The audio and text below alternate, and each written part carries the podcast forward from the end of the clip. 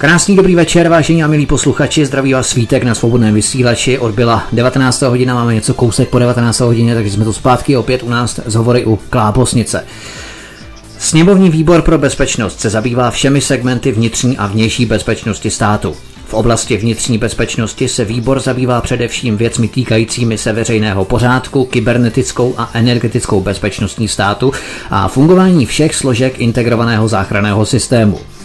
Předseda sněmovního bezpečnostního výboru Radek Koten z hnutí SPD Svoboda a přímá demokracie dostal bezpečnostní prověrku na stupeň tajné, přestože řada médií jeho výběr do čela bezpečnostního výboru spochybňovala a kritizovala.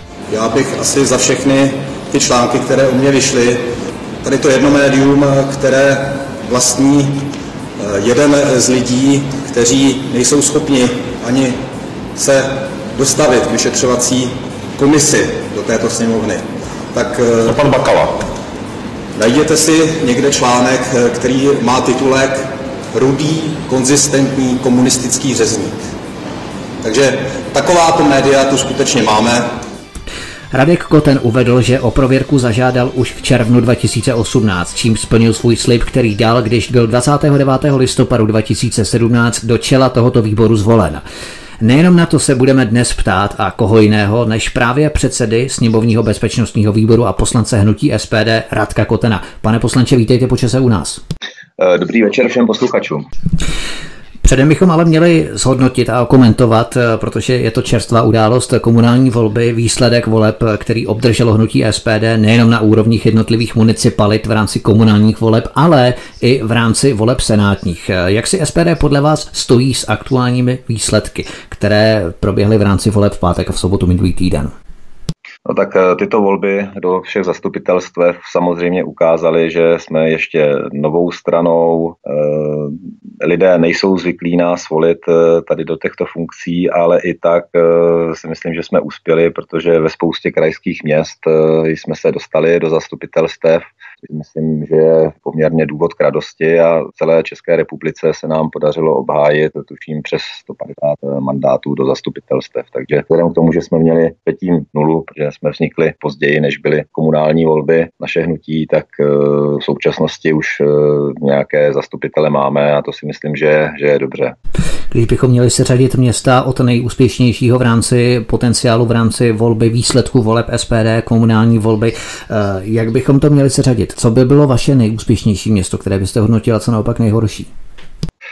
No tak eh, já jsem si udělal takovou, takovou tabulku. Ono se nedá hovořit o tom, eh, že některé město by bylo nějak výrazně úspěšnější a další město by bylo výrazně neúspěšnější, ale už se tady skutečně pohybujeme v rámci, eh, já nevím, jednoho procenta nebo i desetinek, i setinek. A pokud bychom se teda zaměřili na nejlepší výsledek nebo jeden z nejlepších výsledků, tak to bylo v Ústeckém kraji, v Ústí nad Labem, tam si myslím, že jsme měli výsledek 6,77 a e, potom ty další města, tam se to lišilo skutečně o nějaké ty e, desetinky dolů nebo setinky. Konkrétně kraj Vysočina, za který, e, za který tady máme dva zastupitele do krajského zastupitelstva v krajském městě Jihlava, tak tam jsme měli výsledek 6,44%. Po každém takovémto volebním výsledku, který neodpovídal očekáváním, které představitelé stran nebo hnutí měli před danými volbami, tak nastává určitá situace v rámci hodnocení, proč tomu tak bylo. Kdybychom eh, měli stručně charakterizovat ty nejzásadnější důvody, kvůli kterým jste nedosáhli lepšího výsledku, který jste si představovali a který jsme si všichni představovali, jaké by byly ty hlavní důvody podle vás? Můžeme hovořit třeba o celostátní úrovni nebo jenom za Vysočinu, eh, za které pocházíte, kterou reprezentujete, to už je na vás. No, já si myslím, že to je uh, tak nějak ve všech krajích uh, velice podobné. Osobně si myslím, že tam, uh, kde jsou lidi zvyklí na zastupitele, které tam mají třeba kolik let a jsou spokojeni s jejich prací, tak nemají třeba důvod měnit ty zastupitele a jsou rádi, že jim to tam třeba ve městě funguje. Tam, kde, tam, kde třeba lidé chtějí nějakou změnu, tak samozřejmě volí, volí třeba alternativní, alternativní hnutí nebo alternativní stranu, kterou tam, kterou tam ještě třeba nikdy neměli. A myslím si, že právě eh, tady v tom, tady v tom je eh, možná trošičku zakopaný pes, že eh, lidé, my jsme ještě neměli komunální politiky a lidé na této úrovni se rozhodují asi poněkud jinak oproti třeba parlamentním volbám, kde, kde ten program je víceméně jasný tady na té komunální úrovni lidé třeba dávají přednost tomu, koho už leta znají a pokud ten politik tam pracuje dobře, tak nemají pravděpodobně důvod ho měnit. Jo. Takže to je jenom, jenom takový krátký exkurs do toho, co by, co by mohlo třeba ovlivnit jaksi nižší výsledek, než jsme očekávali proti tomu, proti té skutečnosti, kterou jsme měli tady třeba u nás v kraji. Když potom budeme porovnávat kumulaci, respektive na speedování, pokud bych mohl použít tento ryze pirátský výraz, ale samozřejmě jenom velmi humorně, tak na speedování poslanců do parlamentu České republiky, do dolní komory poslanecké sněmovny, které volby proběhly 20. 21. října 2017, tak tam se podařilo skutečně velmi výrazně uspět.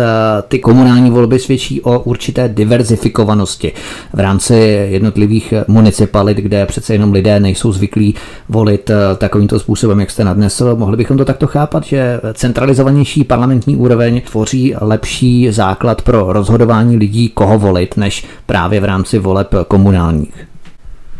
Tak ti politici, eh, kteří jsou v parlamentu, tak eh, jsou víceméně si vzdáleni od toho rozhodování přímo, přímo na tom místě, třeba u těch obecních zastupitelstev, nebo u těch, u těch zastupitelstev eh, v okresních městech nebo i v krajských městech. A, a právě ta vzdálenost si myslím, že, že hraje velkou roli, protože pokud oni toho politika přímo osobně znají, myslím toho zastupitele přímo v té obci, tak přesně vědí, co od něj mohou čekat a, a potom, potom samozřejmě se jim eh, daleko lépe, když už vidí výsledky jeho práce, eh, znovu volí třeba ten politik, který to dělal dobře, na druhou stranu eh, mají určité, určité obavy, pokud to je nová osoba, kterou třeba osobně neznají.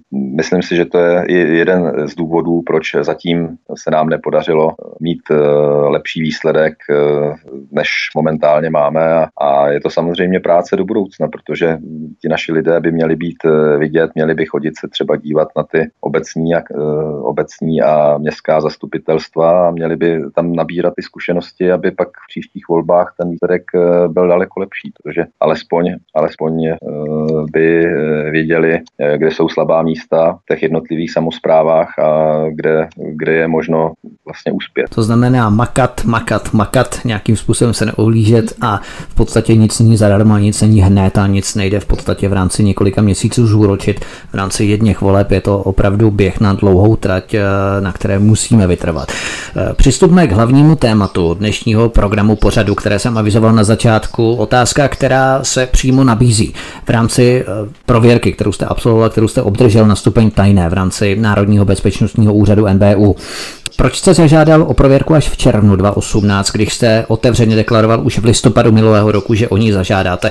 Souviselo to třeba nějak se schromážděním dokumentů, které jste musel ke své osobě doložit Národnímu bezpečnostnímu úřadu?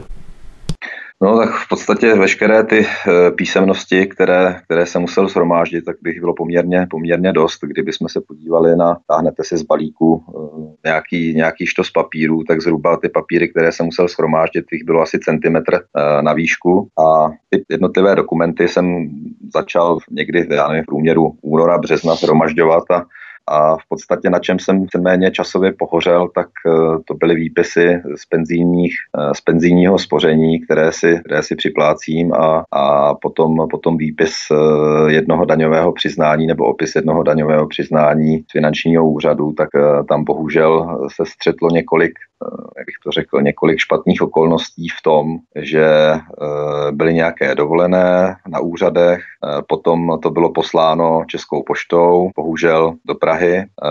Pak jsem si to musel z Prahy nechávat posílat zase zpátky do místa mého bydliště, protože v Praze na poště to bylo na tři hodiny čekání, tak to si dokážete jistě představit, že, že to nějakou dobu trvalo. Takže tady, tady na tom jsem v podstatě trávil téměř měsíc spoždění, kdy už to mohlo být dávno podáno a, a čekal jsem v podstatě na ty dokumenty, než mi přijdou. A bohužel i Komerční banka nebo penzijní fond Komerční banky taky nebyl z nejrychlejších a ty výpisy si mi přišly opravdu velmi pozdě.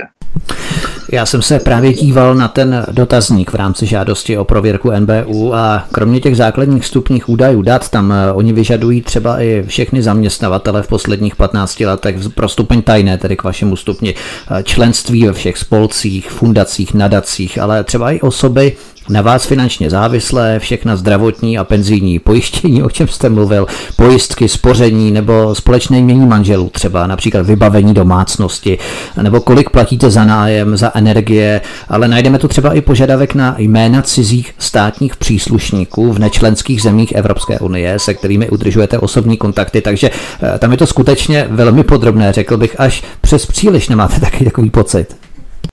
Tak já to vyloženě chápu, protože eh, pokud eh, Národní bezpečnostní úřad eh, si chce udělat o tom člověku nějaký relevantní obrázek, tak se musí toho člověka zeptat na všechny věci. Já samozřejmě nemám co skrývat, že bych měl nějaké příbuzné v Rusku, to nemám. A jediná, jediná taková vzpomínka na Rusko, tak je můj dědeček, který byl někdy od roku 1916 do roku 1921, tak byl v Legiích a byl tak Možná pro NBU by to nepředstavovalo bezpečnostní riziko, ale třeba pro eh, Jakuba Jandu z evropských hodnot by to mohlo představovat eh, velmi výrazné bezpečnostní riziko.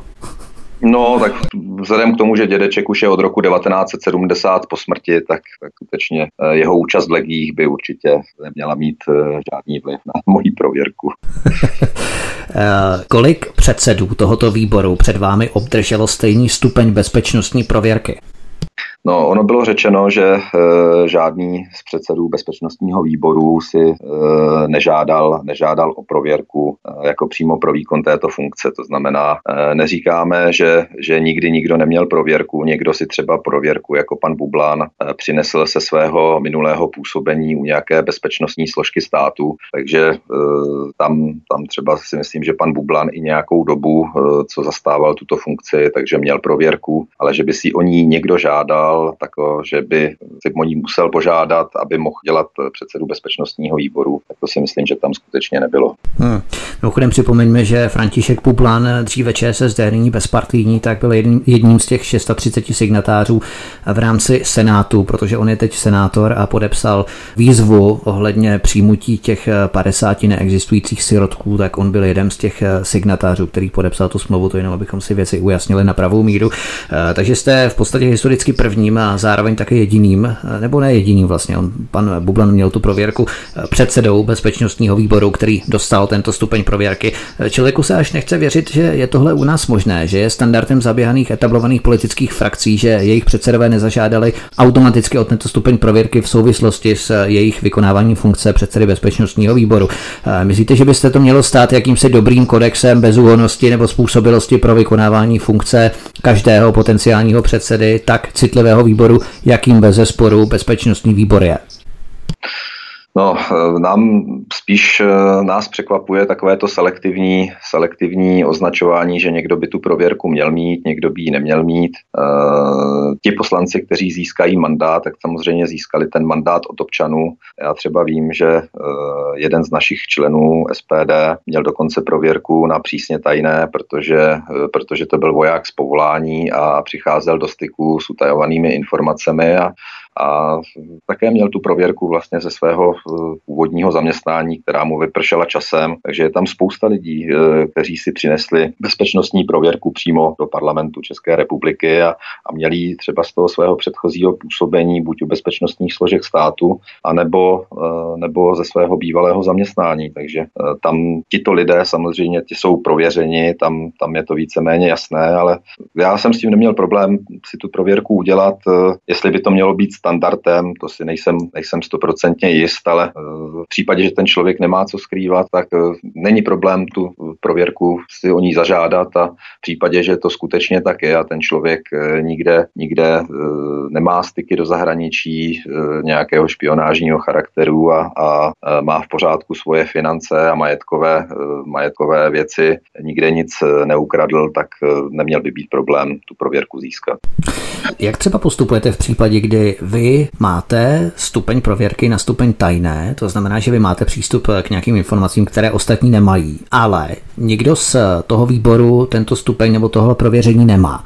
A když se projednává nějaký bod jednání, čehokoliv, nebo když se prověřují nějaké informace, ke kterým mají přístup pouze ti, kteří mají tu prověrku na stupeň tajné a někteří nemají, tak jak postupujete potom v rámci toho výboru? To je pošlete za dveře? No, to není, to je právě bizarnost celé situace, protože, protože ti poslanci, kteří jsou zvoleni a jsou, jsou v bezpečnostním výboru, tak v případě, že se projednávají skutečnosti, které jsou v nějakém režimu, buď vyhrazené nebo tajné, tak se jednání uzavírá a všichni ti členové, jak už jenom z toho titulu, že jsou poslanci, tak vlastně by měli být prověřeni tento svět. Rozumím. Znamená to pro vás určitou formu satisfakce s poukazem na mediální baráž skutečně, která proti vám byla rozpoutaná. My jsme měli náš první rozhovor těsně po ní v lednu 2018. Znamená to tedy pro vás určité zarosti učinění? No tak samozřejmě zadosti učinění to pro mě je. Neměl jsem v podstatě o čem přemýšlet, ale jako, že bych si o ní nepožádal. Podstatě jediné, co tomu bránilo, tak eh, bylo schvalování, ke konci roku schvalování státního rozpočtu, protože eh, denně jsme zasedali do pozdních večerních hodin, jezdili jsme domů kráty velmi pozdě a nedokázal jsem si představit, že tady v tom režimu bych ještě dohledával nějaké dokumenty eh, doma někde v šuplíku a musel jsem se na to skutečně vyhradit, vyhradit čas čas potom po začátku roku a ty dokumenty skutečně si zajišťovat, abych mě měl všechny pohromadě a seřezené tak, jak eh, ten tiskopis eh, od Národního bezpečnostního úřadu vyžaduje, tak abych to měl všechno v pořádku. Nicméně, eh, když si vememe, jak ty média informovaly koncem toho roku 2017 o mé osobě a byl to v podstatě nekonečný příběh, kdy se to omílalo na všech spravodajských serverech, dokonce, dokonce i v televizi. Já jenom čekám eh, na 168 hodin, co se tam zase objeví ohledně mé prověrky, ale uh, musíme si říct eh, jednu zásadní věc, že v případě, že jsme tuto skutečnost oznámili na tiskové konferenci, tak seznam zprávy tuto informaci naprosto ignoroval a nezveřejnil nic.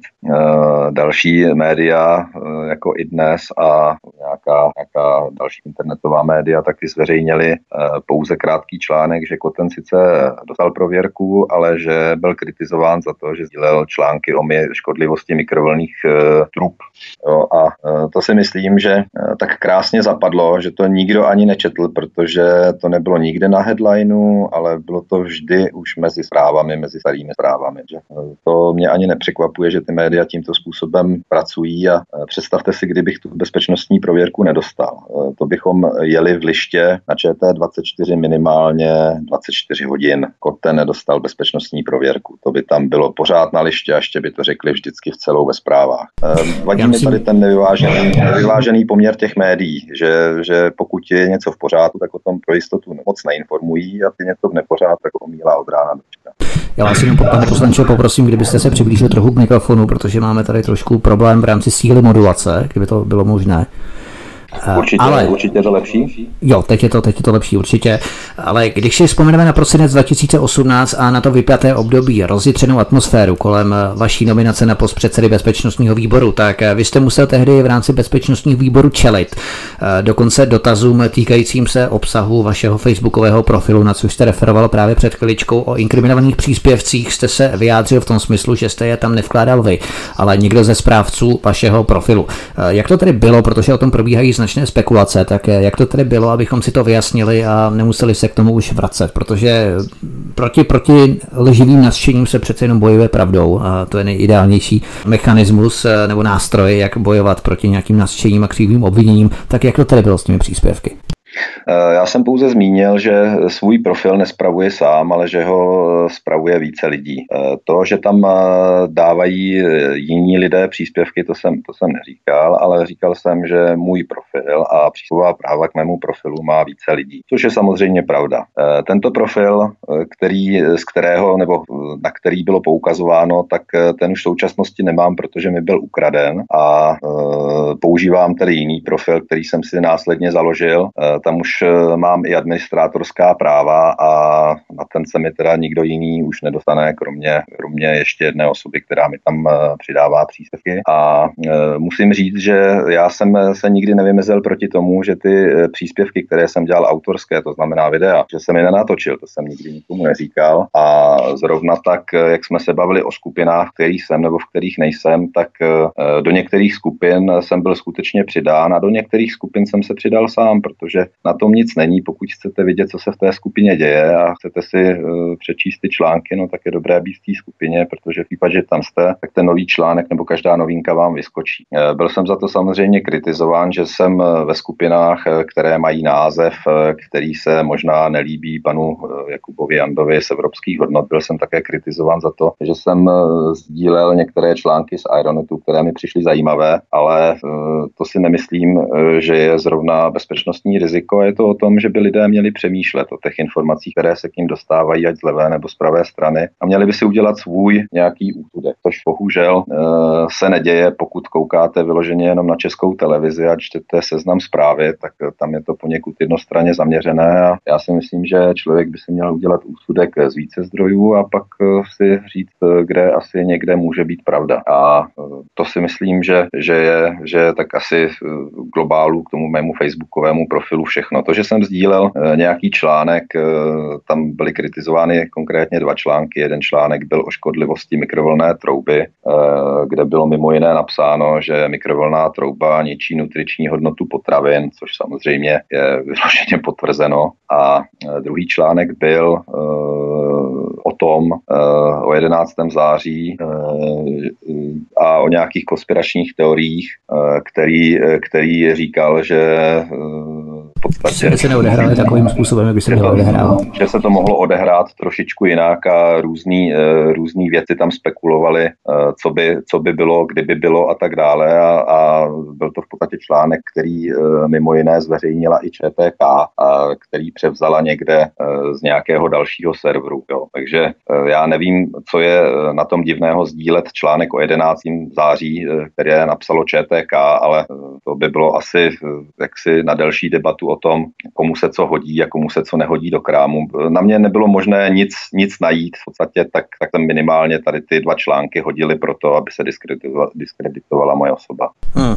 To znamená, že jsme se nějakým způsobem vyjádřili k vašemu facebookovému profilu, abychom příliš nenaddimenzovávali nebo respektive nepře exponovávali, bychom mohli říci určitý výsek události, který není zas tak až důležitý, tak se pojďme vrátit zpět k Národnímu bezpečnostnímu úřadu, respektive k vaší prověrce.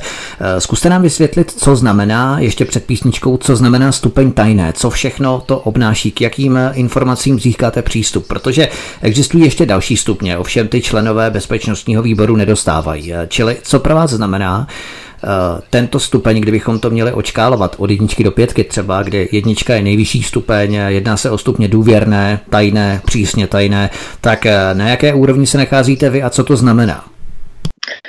No tak eh, jsou různé stupně prověření, je důvěrné, eh, vyhrazené, tajné, přísně tajné. Přísně tajné to je eh, nejvyšší stupeň, to si myslím, že má tady nějaký náčelník generálního štábu a, a tak dále. Tam se dostávají skutečně k informacím, které, které mají přímý vliv na bezpečnost pokud by se jednalo o nějaké vojenské, vojenskou intervenci a podobně. A, a to si myslím, že na bezpečnostním výboru nikdy, nikdy nebude. Samozřejmě to ohodnocení, eh, v jakém režimu ten dokument je, tak to si samozřejmě vyhodnocuje ten eh, tvůrce toho dokumentu podle závažnosti těch informací, které v tom dokumentu jsou uvedeny. Takže, takže stupeň tajné je už velmi vysoký stupeň a, a přísně tajné pak už je jenom přísně tajné. A jaké informace se tím pádem vám otevírají v rámci toho stupně tajné, což je v podstatě ten druhý nejvyšší, který může vůbec být? No tak bizarní, bizarní na této situaci je, že se mi odevírají přesně ty informace, ke kterým bych se dostal jenom jako předseda bezpečnostního výboru bez pověrky. Že u mě se tím nic nemění, e, dostanu se ke stejným informacím, jako bych se dostal i bez prověrky, ale mám na to alespoň papír oproti ostatním kolegům z bezpečnostního. Jasně. A ještě před písničkou se vás možná zeptám ještě na další věc, která by mě zajímala, eh, protože obrovské výhrady k vaší nominaci na post předsedy bezpečnostního výboru nebo sněmovního bezpečnostního výboru eh, měly strany KDU ČSL, TOP 09, starostové a nezávislí a ČSSD. Eh, jednalo se o mediální útoky na vaší osobu ze strany těchto politických frakcí nebo formací, anebo jste pocitoval i nějakou vypjatou atmosféru nebo nepříjemné tlaky uvnitř samotného bezpečnostního výboru. Promítají se třeba i tam určité politické politické tlaky přímo dovnitř bezpečnostního výboru, nebo se to odehrávalo pouze na rovině médií? No, eh, já bych řekl, eh, že všechno bylo spíše mediální divadlo, protože eh, co se týká členů bezpečnostního výboru, tak alespoň pokud, pokud vycházím z těch jednotlivých lidí, kteří tam jsou, členy bezpečnostního výboru, tak všem nám jde v podstatě o to samé a i to hlasování v bezpečnostním výboru vyznívá tak nějak v souladu u všech stejně a dá se říci, že všem těm členům bezpečnostního výboru jde o bezpečnost tady toho státu. Takže tam si myslím, že se to eh, jaksi trošičku odpolitizovává a, a jde nám v podstatě o to samé, ať už je to z jakékoliv politické strany. Takže e, víceméně eh, vždycky o nějakou tu medializaci se postarají ty média a výlí to někam úplně jinam, než by to mělo být v nějaké racionální rovině. Hmm, to znamená, že to neprosakuje dovnitř toho výboru, což je jistě pozitivní věc. Hovoří Radek Koten, poslanec parlamentu České republiky za hnutí Svoboda a přímá demokracie a zároveň předseda sněmovního výboru pro bezpečnost. Posloucháte svobodný vysílač, zdraví vás svítek, po písničce pokračujeme dál. Hezký večer a příjemný poslech. Radek Koten, poslanec parlamentu České republiky za hnutí Svoboda a přímá demokracie a zároveň předseda bezpečnostního výboru, sněmovního bezpečnostního výboru je naším dnešním hostem u nás na svobodném vysílači od mikrofonu a zdraví vítek a my pokračujeme dále v našem rozhovoru ohledně jeho prověrky na stupeň tajné, kterou obdržel. Eh, možná by posluchače zajímalo, o to jste tady právě načel načal před písničkou eh, složení bezpečnostního výboru, eh, protože kromě vás jako předsedy tu figuruje i místo předseda Milan Chovanec ČSSD, to by mnohé možná mohlo překvapit. Eh, dále Radovan Vích SPD, to znamená, že SPD má po dvou členech v rámci tohoto výboru, stejně jako Piráté mají po dvou členech v rámci bezpečnostního výboru Tomáš Vymazal a Lukáš Kolařík. Ale docela je zajímavé, že hnutí ANO má nejvíce členů, sedm členů v tomto bezpečnostním výboru. Josef Bělic Fica, Milan Brázdil, Jiří Mašek, Robert Králíček, Marek Novák, Pavel Růžička a Petr Sádovský. Potom tu máme Zdeňka Ondráčka za KSČM, ODS tady má po dvou členech Jana Černochová a Pavel Žáček, potom Jan Bartošek KDU ČSL, Vítra Kušan Stan a František Vácha TOP 09. Podle jakého klíče jsou delegováni členové výboru tak, aby jedna strana výrazně nedominovala právě jako třeba bezpečnostním výboru výrazně dominuje hnutí ANO? No tak právě v tom eh, podzimním sestavování orgánů poslanecké sněmovny eh, se použilo to poměrné zastoupení jednotlivých eh, stran, které se dostaly do parlamentu a ten počet členů našeho bezpečnostního výboru právě odpovídá tomu poměrnému zastoupení těch jednotlivých stran podle volebního výsledku, tak jak ho obdrželi v parlamentních volbách na sklonku loňského roku, tedy v říjnu 2017.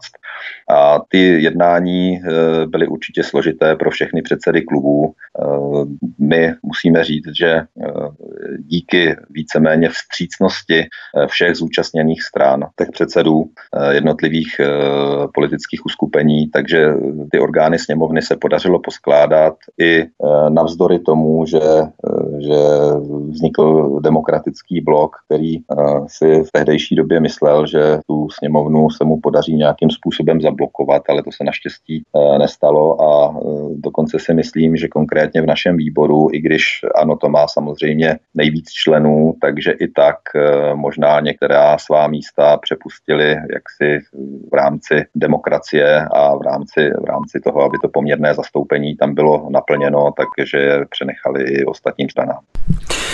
Jakou váhu mají hlasy jednotlivých členů v případě, kdy se předseda postaví proti finální verzi nějakého návrhu nebo bodu, který je projednáván? Podle jakého klíče se potom hlasuje? Je možné třeba předsedu přehlasovat? Nebo můžete vy jako předseda návrh, řekněme, vyvetovat a znovu ho tím předložit k posouzení a případným úpravám, dopracování? Tak eh, bezpečnostní výbor je samozřejmě eh, výbor, kde diskutujeme o těch jednotlivých problémech a eh, je to demokratický orgán, to znamená probíhá normální hlasování jako na plénu poslanecké sněmovny. Jeden, jedna osoba rozhodně nemůže, nemůže zablokovat jednání celého výboru. Dá se říct, že může dát nějaký procedurální návrh buď o získání dalších informací třeba k danému problému, který má, které ty dokumenty potom má třeba před předseda za úkol zajistit, abychom se mohli kvalifikovaně rozhodnout na základě dalších informací, které se třeba doplní. A to si myslím, že je právě správné, protože napříč tím politickým spektrem sice každý můžeme mít nějaký jiný názor, ale tím, že si získáme ty relevantní informace o tom problému, tak potom se můžeme kvalifikovaně rozhodovat o tom, jakým způsobem se ta věc má řešit.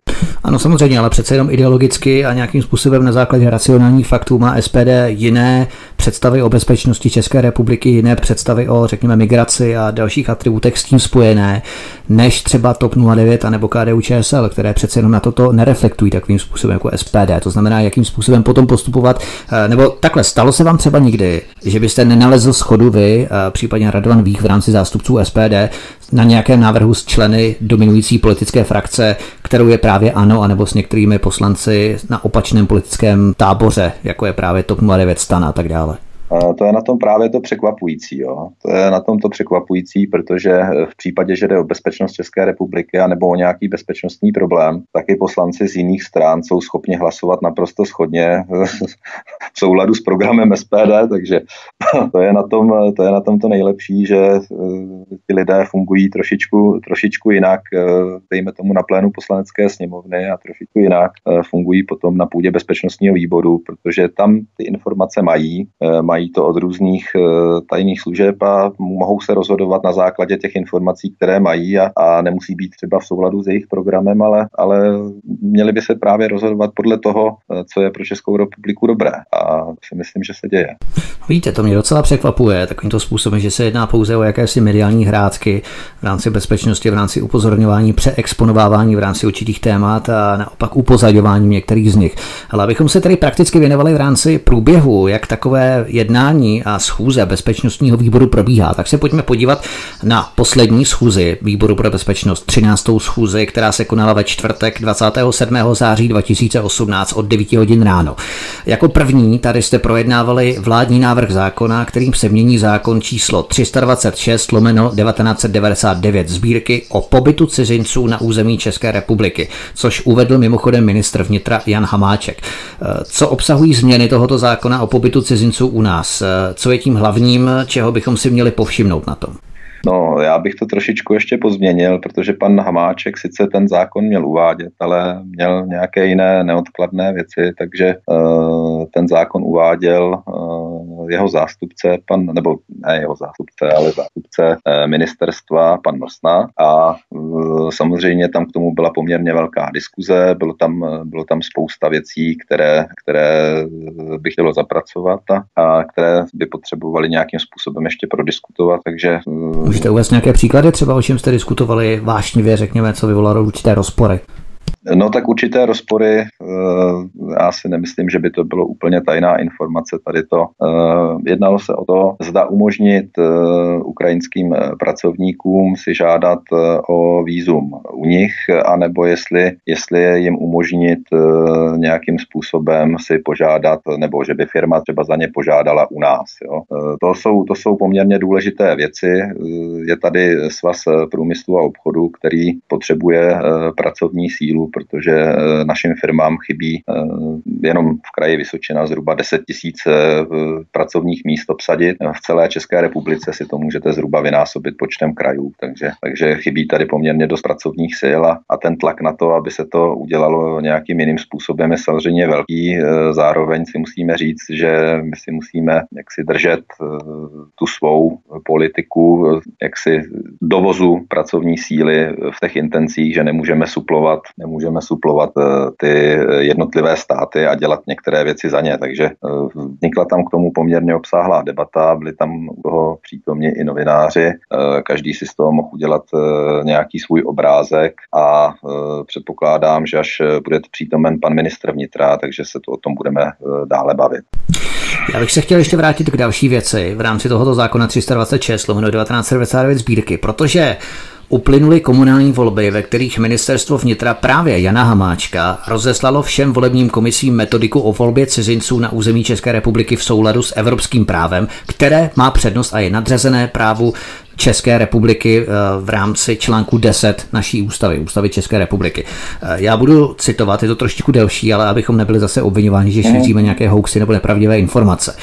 Postup při volbách do zastupitelstev obcí konaných v roce 2018 ze stejných důvodů jako v roce 2014 a s ohledem na kontinuitu postupů doporučuje ministerstvo vnitra, aby obecní úřady v souvislosti s volbami do zastupitelstev obcí, které se na území České republiky budou konat v roce 2018, postupovaly vůči občanům jiných členských států Evropské unie tak, aby i občané jiných členských států Evropské unie s povolením k trvalému pobytu, paragraf 87 písmeno G zákona číslo 326 lomeno 99 sbírky a přechodným pobytem občana Evropské unie, paragraf 87 písmeno A zákona číslo 326 lomeno 99 sbírky, přesně tedy toho zákona, který jste na bezpečnostním výboru projednávali naposledy, jsou držitelé dokladů na území České republiky na základě své žádosti zapsáni do dodatku stálého seznamu voličů.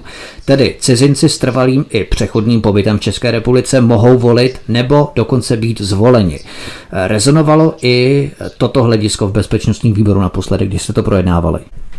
Eh, tady k tomuto bodu jsme se ještě nedostali, protože eh, ten zákon je natolik, eh, natolik dlouhý. Já si myslím, že má někde okolo tisíce strán ten sněmovní tisk a rozhodně se to nedá obsáhnout za půl hodiny nebo za hodinu na bezpečnostním výboru, takže různé tady ty věci, které v něm jsou uvedeny, budou ještě určitě v bezpečnostním výboru rezonovat. Na druhou stranu, bohužel, bohužel nejsme schopni, pokud jsme v Evropské unii a podepsali jsme Lisabonskou Lisabonskou smlouvu, tak nejsme schopni bohužel některé paragrafy e, změnit, aniž by byly v rozporu s tím, s tím e, příkazem z Evropské unie. A s tím se potýkáme samozřejmě i u jiných zákonů.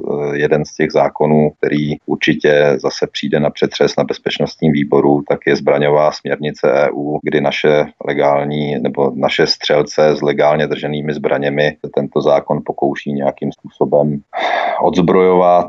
Některé typy zbraní budou mít velké zásobní zákazníky, budou se muset kupovat malé a e, to si myslím právě, že tady ty direktivy, které nám jdou z Evropské unie, e, tak díky Lisabonské smlouvě nám z nás nedělají úplně tak suverénní stát, ale, ale jsme nuceni, nuceni se podvolovat e, diktátu z Evropské unie, což se samozřejmě nám v SPD absolutně vůbec nelíbí. Samozřejmě ta Lisabonská smlouva působí více či méně, anebo spíš více jako pandořina skřínka v rámci prosazování těchto direktiv z pozice tedy Brusel bruselské Evropské unie. Co se týče ale těch voleb cizinců do místních zastupitelstev, tak pokud bychom si měli utvořit obrázek, co se týče islamizace Evropy, před kterou SPD kontinuálně varuje, tak v koalici Volba pro Teplice kandidoval v letošních komunálních volbách 2018 lékař a muslimský aktivista v Teplicích Mohamed Chálib. V Chomutově byl o víkendu z 21. na 22. července tohoto roku na číslo 9 místní kandidátky ČSSD zařazen muslim jménem Samir Ali Charbutli, šéf rozvozu komunálního odpadu Chomutově mimochodem. Dále Libanonec Ahmad Rád je členem ODS a do roku 2018 seděl v Radě Kadaně. Zahnutí s názvem za obnovu Teplic, jaké jsme znali, usiloval o hlasy voličů při letošních komunálních volbách i primář Duchcovské nemocnice Abdul Rahman Chau nebo podnikatel Ziad Hindáví. Za občanskou demokratickou stranu v Ústí nad Labem za ODS zase kandidoval lékař Hilmi Mahmud al-Eraidi. Co by mohla SPD dělat proto, aby se pokusila zamezit kandidatuře muslimů do komunálu, do krajů třeba, abychom se nakonec nedopracovali k tomu, že to budeme mít pražského Sádika Chána jako v Londýně?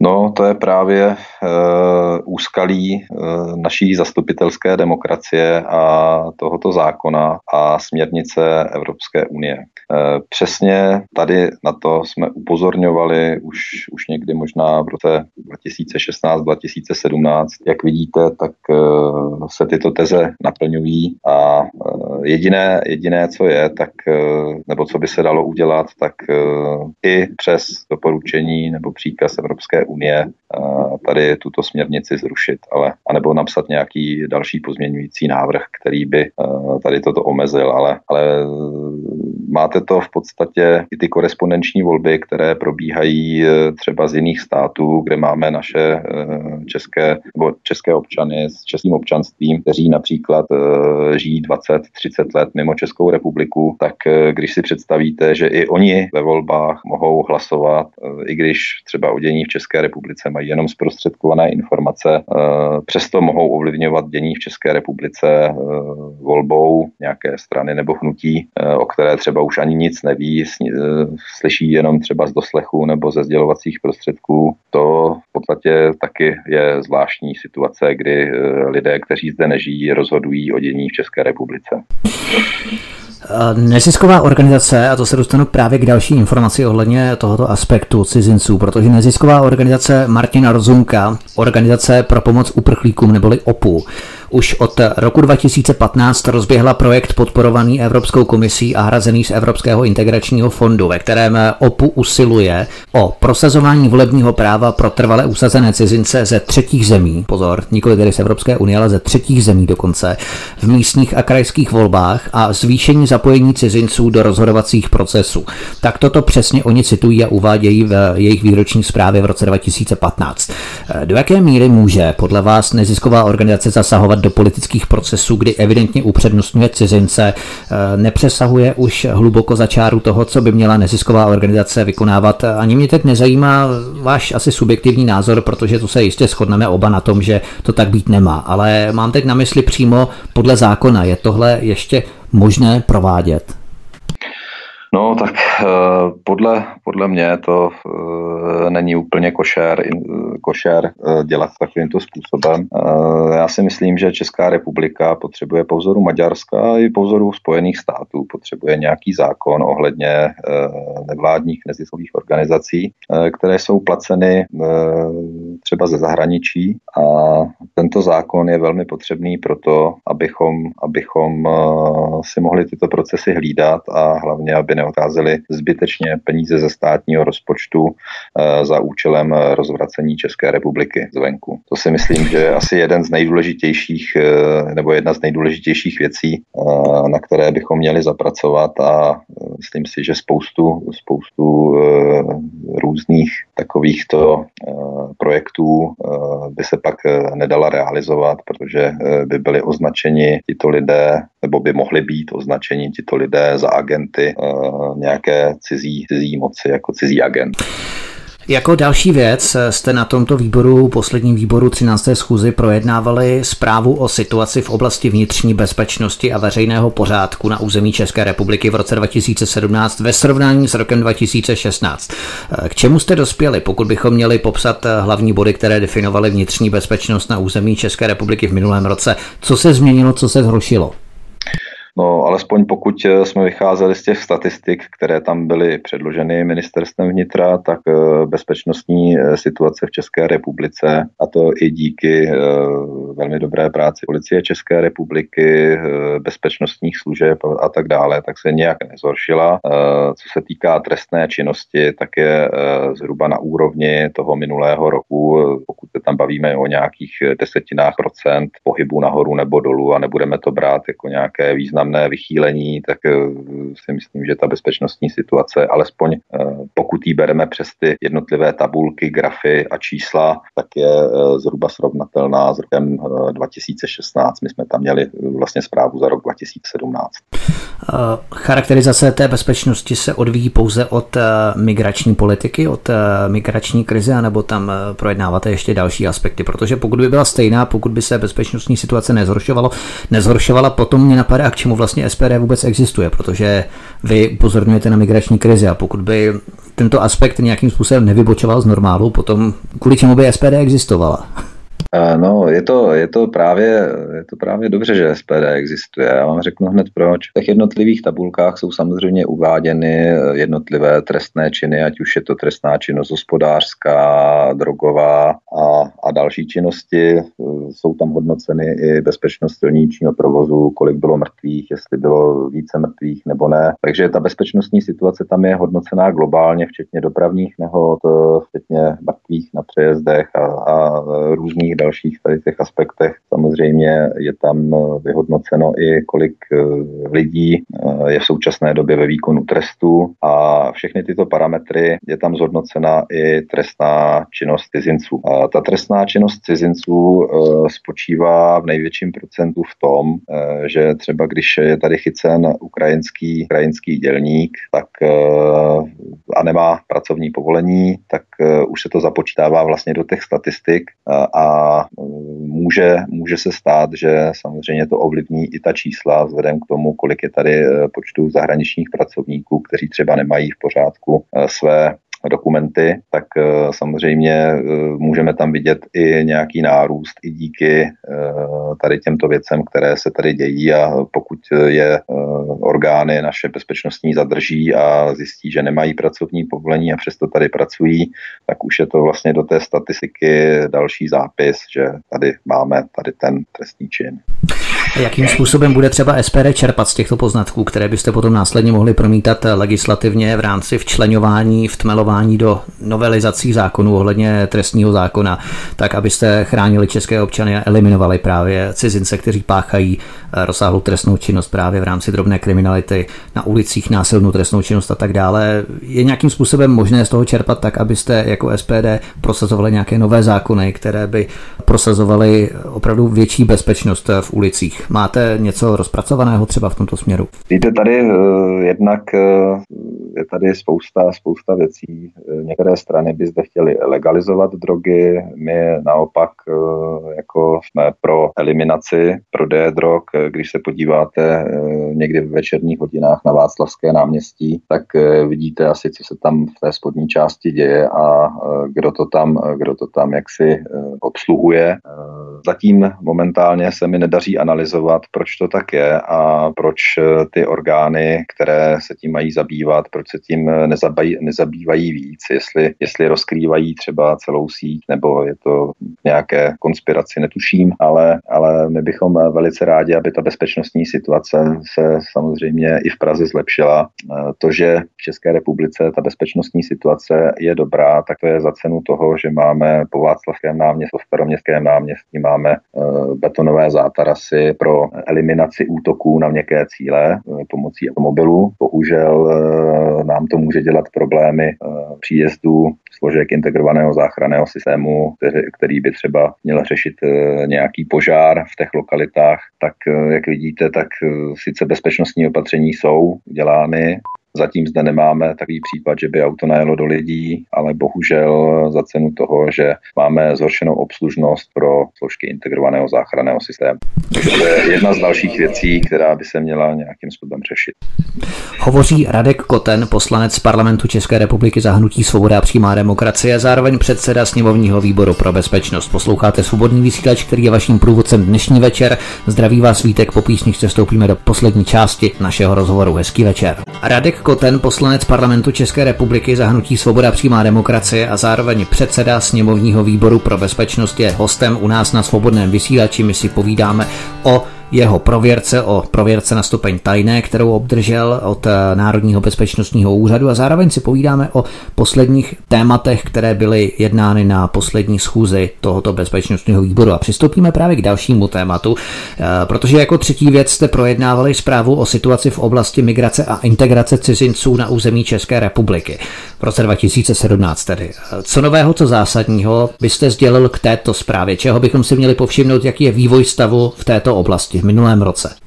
No, co se týká integrace a přílivu cizinců do České republiky, tak e, já bych z toho vypíchl asi dvě věci. E, je to uvedeno ve sněmovním tisku, dá se to dohledat i e, na stránkách. Já jsem si ten sněmovní tisk poměrně detailně četl a jen tak úplně pro svou jednoduchou potřebu kupeckými počty jsem si dal do tabulky ty jednotlivé výdaje jednotlivých kapitol, které náš stát věnuje na integraci cizinců. Eh, musíme si říct, že eh, třeba například eh, na integraci někoho ze Slovenska, nějakého pracovníka nebo nějakého pracovníka z Ukrajiny, tak tam ty prostředky, to asi všichni cítíme, že jsou naprosto minimální. Nicméně z jiných civilizačních okruhů ty částky budou dosahovat asi daleko větších, daleko větších rozměrů a musíme si říct, že když jsem si vysčítal tuto kapitolu celou v tom Excelu, tak jsem dospěl k číslu téměř 3 čtvrtě miliardy korun. To náš stát věnuje na integraci cizinců za rok 2017. Eh, jsou tam, jsou tam samozřejmě... Pardon, pardon, že vás přerušuju, ale to jsou fondy pouze v rámci České republiky, nebo se jedná o evropské strukturální fondy a tak dále, integrační fondy? Eh, to jsou, to jsou v podstatě prostředky, které jdou eh, z rozpočtu České republiky republiky tady v této kapitole, přímo v této zprávě, jsou uvedeny jednotlivé, jednotlivé kapitoly, které já jsem si teda z těch tabulek vytáhl a dal jsem si je do jednotlivé tabulky, abych si je mohl sečíst, protože těch jednotlivých tabulek na ty jednotlivé kapitoly tam byla spousta. Chtěl jsem si to nějakým způsobem utřídit a, a vysčítat. A to číslo mě skutečně překvapilo, protože tři čtvrtě miliardy je poměrně dost peněz. Je pravda, že v tom jsou zahrnuty i zprávy těch jednotlivých středisek, Eh, které se starají o uprchlíky, které nám přijdou třeba do Bělé jezové a podobně. Eh, jsou tam, jsou tam náklady na zprávu, údržbu eh, tady těch středisek. Musíme si říct, že díky tomu, že tyto střediska máme, tak jsme schopni aspoň reagovat a držet ty lidi, kteří už se sem dostanou, tak je držet jaksi mimo, jaksi mimo českou populaci, pokud se nezjistí, co je to za lidi a podobně. Ale, ale naštěstí my máme zatím poměrně jedno velké štěstí a to v tom, že Maďarsko v čele s Viktorem Orbánem, opět strana Fides vyhrála volby a vzhledem k tomu mandátu, že má 133 eh, poslaneckých míst eh, pan Orbán eh, se 199, tak je schopen právě tu protiimigrační politiku a hlídání hranic je schopen držet na velmi vysoké úrovni. Díky tomu v České republice se tady zatím nevyskytují nebo nevyskytuje ta situace, kterou jsme zažili v roce 2015, že se nám tady mohli přesouvat poměrně velké kontingenty uprchlíků, jak jsme to viděli třeba v Maďarsku, že na maďarském nádraží eh, se tam pohybovali tisíce uprchlíků a, a putovali přes Maďarsko, ničili jim tam úrodu, tak to naštěstí díky panu Orbánovi tady momentálně nehrozí, ale i tak eh, se tady najde eh, přes Českou republiku, nebo ze statistik německé policie se dozvídáme, že přes Českou republiku připutovalo do Německa třeba 4,5 tisíce uprchlíků. Jo. My jsme třeba nemuseli ani zachytit, protože byli někde, někde schováni v autě a prostě jenom, jenom je ty přivaděči převezli. Ano, pamatujeme si třeba na vyjádření Jana Hamáčka z ministerstva vnitra, zároveň ministra zahraničí a předseda ČSSD, tomu se říká kumulování funkcí, eh, který nás ubezpečoval, že jich bylo pouze 122, takže to svědčí o připravenosti našich složek právě v rámci této problematiky.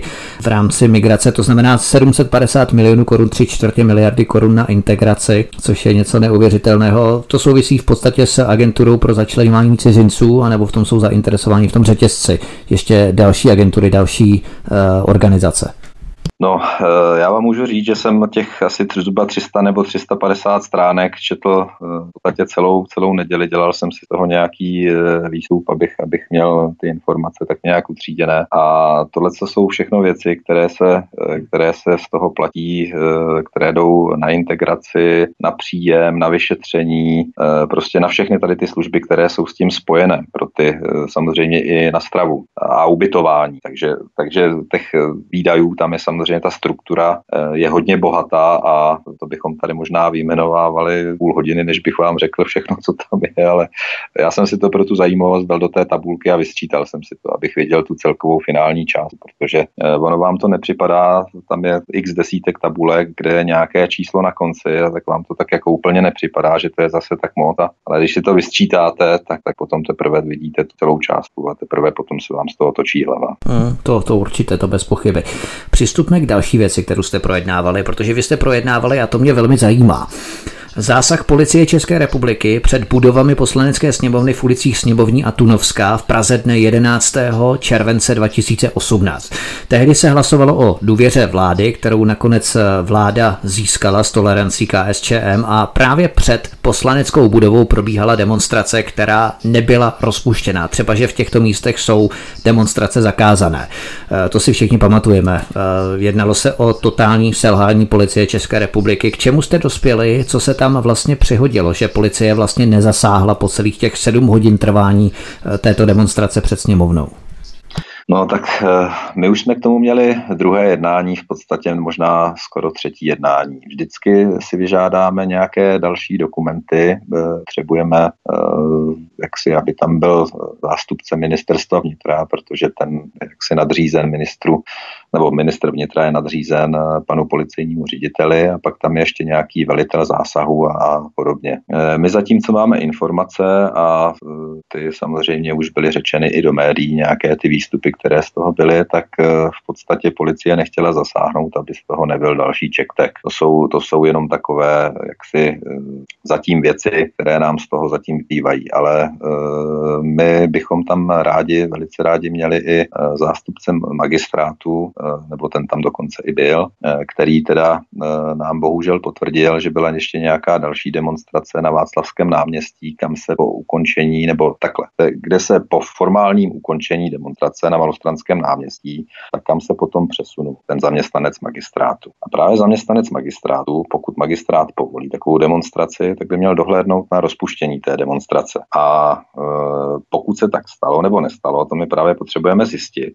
Jedno je jisté, že pokud v zákoně je jasně vyjmenovaná e, ulice, kde se nemá pořádat demonstrace a e, jak si svolavatel a povolovatel demonstrace to dopustili, tak někdo určitě pochyb, pochybil. A my právě potřebujeme najít, kdo pochybil, z jakého důvodu se tedy nedodržel zákon. Už po druhé mimochodem, protože poprvé, ale to teda asi pravděpodobně všem těm stranám vyhovovalo demokratického bloku, když se demonstrovalo proti panu Ondráčkovi, když měl, nebo když byl zvolen do eh, čela výboru pro kontrolu generální inspekce bezpečnostních sborů, tak eh, to očividně žádným poslancům nevadilo. No, ale nyní byla už druhá demonstrace, vznikl nebezpečný precedens, že v této ulici uh, bude policie tolerovat, i když je to zákonem výslovně zakázáno, takže tam bude tolerovat demonstrace.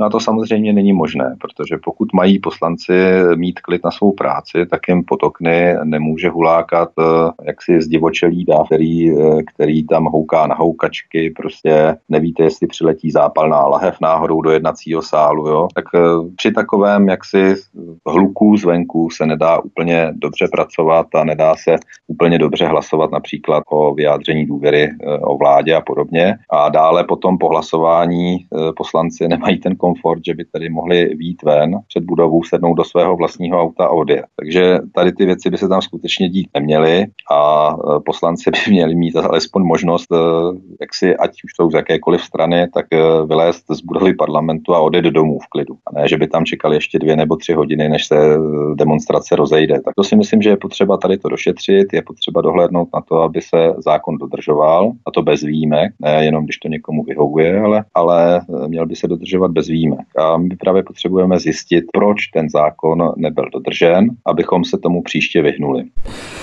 Vy jste totiž na 11. schůzi bezpečnostního výboru, protože my jsme se bavili o 13. schůzi, ale vy jste na 11. schůzi tohoto výboru 2. Eh, srpna 2018 nadnesl Pavel Růžička z Hnutí Ano, tuším, ano, z Hnutí Ano aby byl k této otázce vpuštění demonstrantů do sněmovní ulice přizván i policejní prezident Tomáš Tuhý tehdy, který od tohoto října mimochodem přechází do Bratislavy jako velvyslanec a velitel toho předmětného zásahu, respektive nezásahu. Eh, vyslyšeli jste volání tedy Pavla Růžičky, projednávali jste tento zásah, eh, nezásah i na další schůzi výboru v rámci tedy těchto dvou povolaných osob? Eh, my samozřejmě jsme si eh, obeslali, eh, my to musíme dělat jaksi formou nebo cestou přes ministra vnitra, přes pana Hamáčka, takže my jsme si to obeslali, požádali jsme, požádali jsme teda o předložení vysvětlení, nějaká písemná zpráva přišla, ale bohužel pan Hamáček z pracovních důvodů nemohl dostavit na jednání našeho bezpečnostního výboru, takže se to, tento bod jsme přerušili do další schůze Eh, kde eh, si myslím, že už je to eh, velmi dopředu naplánováno, takže pan Hamáček si určitě na nás najde čas a podle svého uvážení si tam může vzít jak velitele zásahu, tak pana policejního prezidenta, aby podali vysvětlení, proč to tak bylo a z jakého důvodu. Pojďme na další téma. Interní vyšetřovatelé v rámci kontroly hospodaření Úřadu pro zahraniční styky a informace prověřují nákup devíti speciálních zařízení na odposlouchávání a lokalizaci mobilních telefonů známých pod názvem Agáta. Průšvih ale je v tom, že nikdo ani pořádně neví, kde se nacházejí. Úřad pro zahraniční styky a informace nakoupil agáty za 90 milionů korun. Legálně používá agáty v Česku pouze policie a BIS. Jenom tři kusy agát měly zůstat v České republice, ale dalších šest kusů se rozhodla zahraniční civilní rozvědka darovat v rámci pomoci kolegům z Egypta. Jenomže se spekuluje nad tím, že šlo jenom o fiktivní nákup, protože předání do Egypta nebylo potvrzené, čili těch zbývajících šest kusů agát možná kdesi zmizelo kdesi v prostorách České republiky. Navíc vyšetřovatelé našli v majetku této zahraniční rozvědky pouze jeden kus agáty. Eh, vy jste právě agáty projednávali na 11. schůzi, kterou jsem zmínil, bezpečnostního výboru 2. srpna 2018, přičemž vás o situaci informoval ministr vnitra Jan Hamáček a pověřený ředitel úřadu Radek Musílek. Myslím, že už tehdy byl pojitým Šaškovi Radek Musílek, teď si nejsem jistý, a to je jedno. Eh, co se stalo tady s těmi šesti agátami? Kam zmizely? Máte nějaké informace, které samozřejmě můžete zveřejnit? No já bych velmi rád také věděl, ale eh, musím říct, že toto jednání výboru bylo uzavřené a jakékoliv podávání informací o tomto jednání eh, do veřejného prostoru by bylo velmi špatně, takže to skutečně vám nemohu říct opravdu nic. Takže vy to ale, pokud můžete sdělit, vy to také nevíte, i když jednání bylo uzavřené, tak pouze se ujednoťme na tom, že nám sdělíte pouze tu skutečnost, zda to víte nebo nevíte, kam se podělí. Vy to také tedy nevíte. Eh, my to také nevíme. Nikdo nic neví. Fajn, fajn. Eh, v Úřadu pro zahraniční styky a informace přitom probíhá i další vyšetřování o hospodaření, eh, protože předchozí ministr Lubomír Metnar kvůli němu odvolal 16. května 2018 šéfa této civilní rozvědky Jiřího Šaška. Šešek je prý podepsaný pod řadou kontroverzních a podezřelých smluv nebo nákupů. Celkově má jít až o částku 3 čtvrtě miliardy korun, něco neuvěřitelného. E, jsou už nějaké konkrétnější výsvět, výsledky nasvědčující, kam zmizelo takové množství peněz a jaké nákupy vlastně byly za ně provedeny nebo utraceny, pokud samozřejmě to také nebylo uzavřené. uzavřené. Eh, toto vyšetřování zatím není uzavřené, je to, je to živé vyšetřování a žádné výstupy z toho zatím nejsou. Takže vyšetřování probíhá, jestli něco konkrétního vyšetřovatelé už zjistili, skutečně nemáme informace a, a předpokládám, že e, potom cestou nějakého tiskového vyjádření e, se k tomu asi vyjádří potom ti vyšetřovatelé. To budou moc dělit, tak tomu určitě sdělí. Hmm.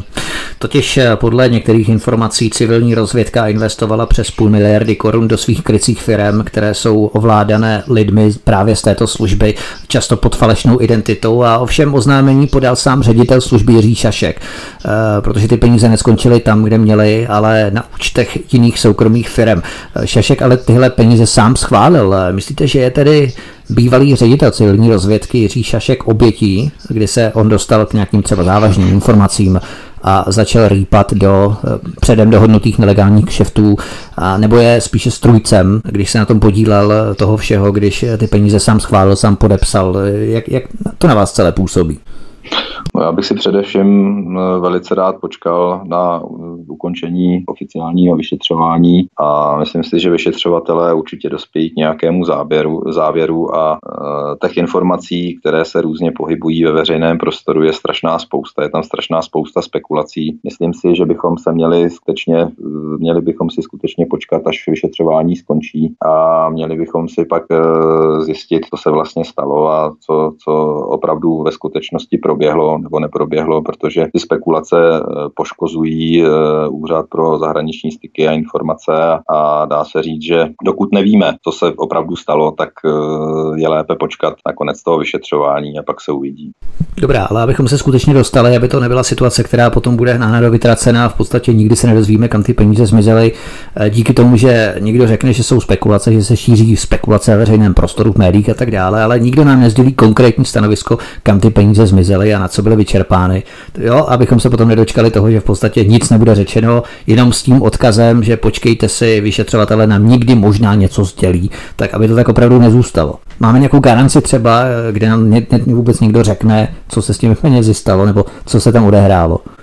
Já se obávám, že v tomto, že v tomto případě eh, se to dozví určitě lidé, kteří se to mají dozvědět, dozví se to stoprocentně orgány činné. To jsme my, to jsme my, to jsme my daňoví poplatníci, že? Protože no, no, my v podstatě platíme těch tři čtvrtě miliardy korun, které zmizely. Dozví se to určitě orgány činné v trestním řízení a bude určitě, eh, pokud, pokud tam něco takového vzniklo a, a potvrdí se to, tak určitě se to bude řešit. Ale, ale eh, všechno záleží na tom, co se vlastně ve skutečnosti stalo a co bude vyšetřeno. Podobného. Nemyslím si, že vyšetřovatelé tady tento případ nějakým způsobem zahrajou do ztracena, to určitě ne, protože ten případ byl natolik medializován, že, že nic nového by se stát nemělo, ale vzhledem k tomu, že jakékoliv další informování v této kauze může ohrozit naše agenty, dejme tomu v zahraničí, tak nemyslím si, že by to byla veřejná záležitost. Jasně, dobře. Eh, pojďme k dalšímu tématu. Jak jsme zmínili, místo předsedou výboru pro bezpečnost je Milan Chovanec ČSSD, kterého se týká další informace.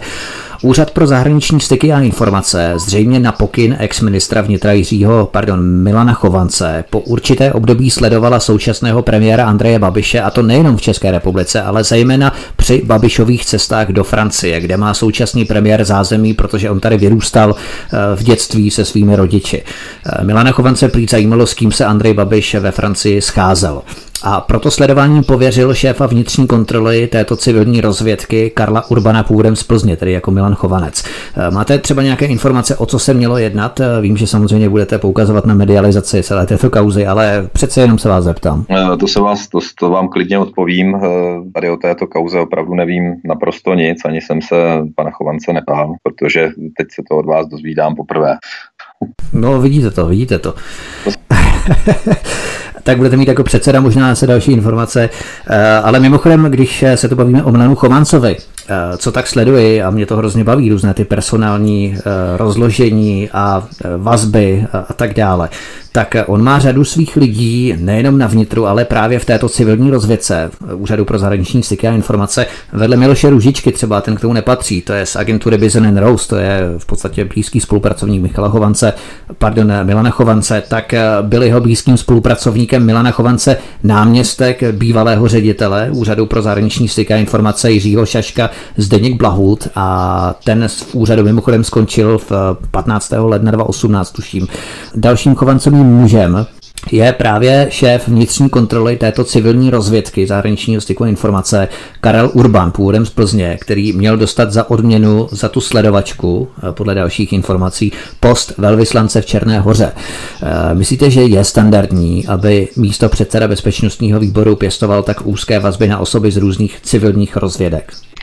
Eh, já se k této informaci nemůžu žádným způsobem eh, vyjádřit, protože eh, o tom samozřejmě nevím.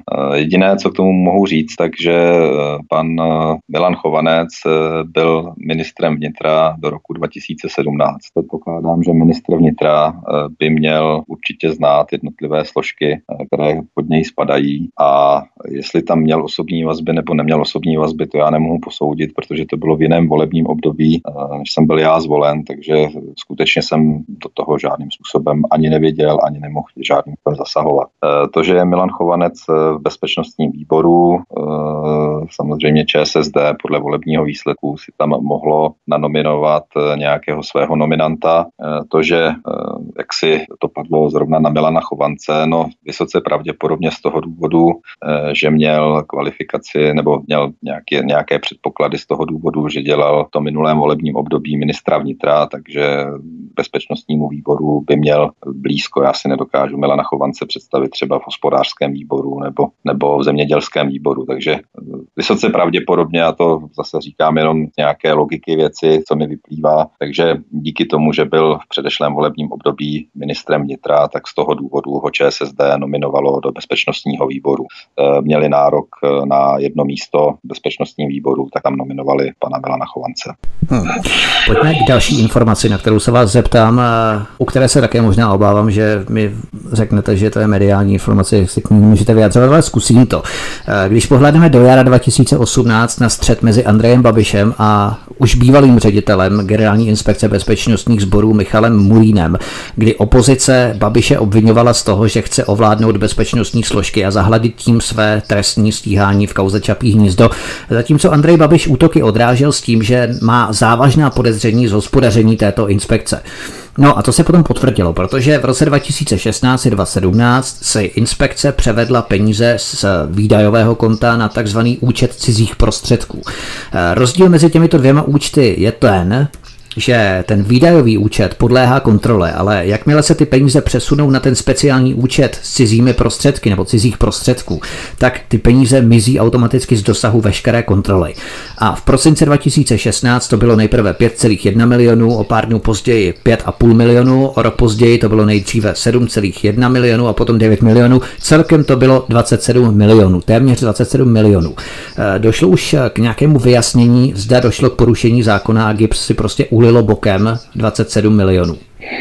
No, my máme eh, pod bezpečnostním výborem eh, samozřejmě i, jsou tam podvýbory a různé komise. A eh, právě speciálně pro generální inspekci bezpečnostních sborů, tak tam je zřízená, zřízená komise pro kontrolu bezpečnostní inspekce ano, ano, ano. bezpečnostních sborů. A právě tato komise, protože je nadřazena, nebo je sice pod bezpečnostním výborem, ale ohledně kontroly této složky, tak má vlastně prioritu a zabývá se právě tím, že tady ty jednotlivé věci a tady ty jednotlivé toky eh, ty může potom ta, eh, generál, eh, ta komise pro kontrolu generální inspekce bezpečných sborů vytáhnout a může to řešit. Takže prioritně to má na starosti její předseda, což je Jiří Mašek a ten věci, které se týkají generální bezpe- inspekce bezpečnostních sborů právě řeší.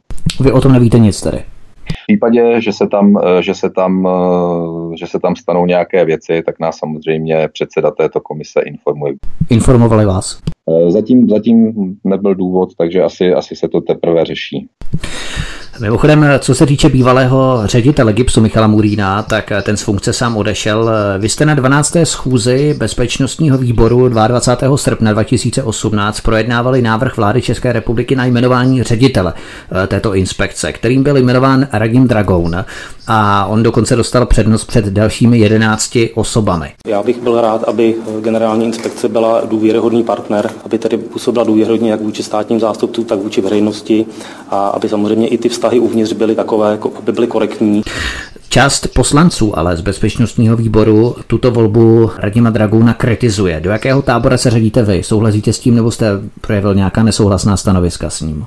No tak my jsme tam pana uh, Radima Dragouna měli možná zhruba dvě, dvě a půl hodiny, možná tři hodiny. Ono se potom převalilo do odpolední části a, a té dopolední části tam byl přítomen i pan uh, premiér Babiš. V té odpolední části už jsme tam měli uh, jenom pana Dragouna a plus zástupce úřadu vlády a tam v podstatě jako poprvé, protože mezi tím byl dvakrát jmenován uh, jaksi ředitel generální inspekce bezpečnostních sborů pouze premiérem, tak eh, v tomto případě myslím si, že právě proto, aby se pan eh, premiér vyhnul jakému si naštění, že ho jmenoval, nebo premiér jmenuje na, jak si v zákoně je napsáno v té 340 jednice 2011 sbírky, že premiér, premiér jmenuje na návrh vlády. No a eh, pan premiér, aby se vyhnul nějakým útokům ohledně, ohledně jaksi čapího nízda, ohledně nějaké předpojatosti, tak nechal úřad vlády eh,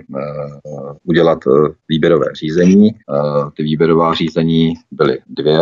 Jedno výběrové řízení zkrachovalo na tom, že byl pouze jeden zájemce, pak bylo vypsáno druhé výběrové řízení s nějakými parametry a právě do tohoto výběrového řízení se přihlásilo, jak jste říkal, si myslím 11 nebo 12 kandidátů, ze kterých potom ta komise, která byla složená z odborníků, převážně, protože tam byl ředitel vězeňské služby, generální ředitel hasičského sboru a další, eh, další osoby, které, které vedou některé bezpečnostní sbory, tak eh, tam byli odborníci, kteří eh, vybírali jak pohovorem, tak nějakými i testovacími otázkami, tak myslím si, že tam byl dokonce i životopis a nějaké další věci, které, které, kterým se přihlíželo. A v té komisi se vybíralo, vybíral vlastně ředitel této generální inspekce bezpečnostních sborů a jako první nebo jako nejlépe se umístil právě Radim Dragoun, takže eh, ten nám tam potom odpovídal na jednotlivé otázky ohledně koncepce, ohledně směřování generální inspekce bezpečnostních sborů a